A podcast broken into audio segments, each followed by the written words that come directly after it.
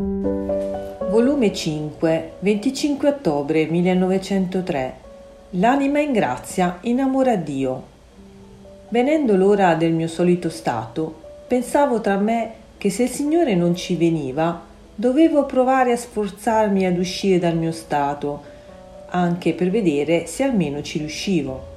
Onde, in un primo ci riuscivo, ma poi è venuto il mio adorabile Gesù e mi faceva vedere che quando io pensavo di starmi nel mio stato, lui si avvicinava e mi incatenava a sé, in modo che io non potevo uscirne. Quando poi pensavo a levarmi dal mio stato, lui si allontanava e mi lasciava libera, di modo che potevo farlo. Onde non mi sapevo decidere e dicevo tra me, quanto vorrei vedere il confessore per domandare a lui che cosa dovrei fare. Quindi poco dopo ho visto il confessore insieme con nostro Signore e subito ho detto, ditemi, devo stare sì o no?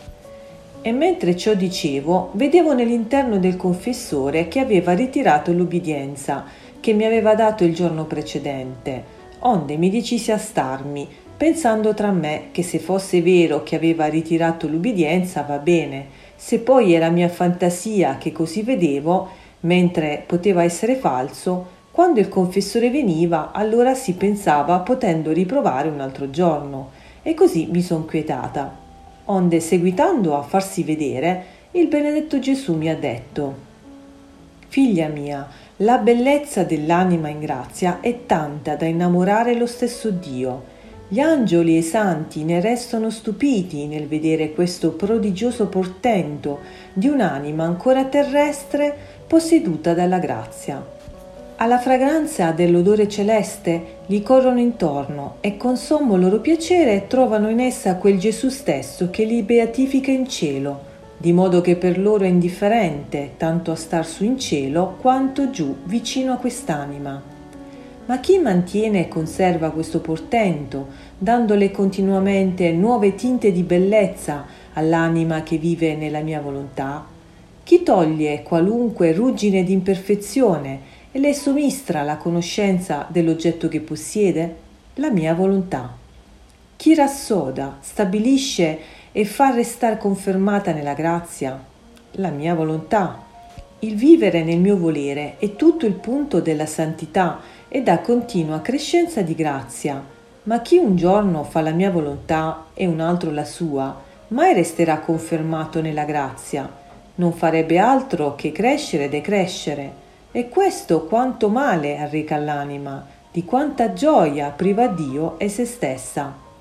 E immagine di chi oggi è ricca e domani povera, non resterà confermata né nella ricchezza né nella povertà, quindi non si può sapere dove andrà a finire.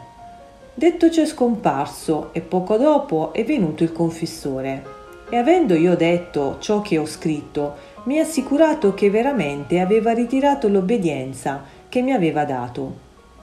Per ubbidire al confessore, riprendo a dire gli altri significati da me compresi nel giorno del 24 corrente. Onde la donna rappresentava la Chiesa, che essendo inferma, non in se stessa, ma nelle sue membra, e sebbene abbattuta e oltraggiata dai nemici e resa inferma nelle sue stesse membra, mai non perde la sua maestà e venerazione. Il letto dove si trovava comprendevo che la Chiesa, mentre pare oppressa, inferma, contrastata, pure riposa con un riposo perpetuo ed eterno, e con pace e sicurezza nel seno paterno di Dio, come un bambino nel seno della propria madre. Le spalliere del letto che toccavano la volta comprendevo la protezione divina che assiste sempre la Chiesa e che tutto ciò che essa contiene, tutto dal cielo è venuto, sacramenti, dottrine e altro, tutto è celeste, santo e puro, in modo che tra il cielo e la Chiesa c'è continua comunicazione non mai interrotta. I pochi religiosi che prestavano cura, assistenza alla donna, comprendevo che pochi sono quelli che a corpi perduti difendono la Chiesa, tenendo come a se stessi i mali che riceve. La stanza dove dimorava, composta di pietre, rappresentava la solidità e fermezza e anche la durezza della Chiesa a non cedere a nessun diritto che le appartiene. La donna morente, che con intrepidezza e coraggio si fa battere dai nemici, rappresentava la Chiesa che mentre pare che muore, allora risorge più intrepida. Ma come? Con le sofferenze e con lo spargimento di sangue, vero spirito della Chiesa, sempre pronta alla mortificazione come lo fu Gesù Cristo.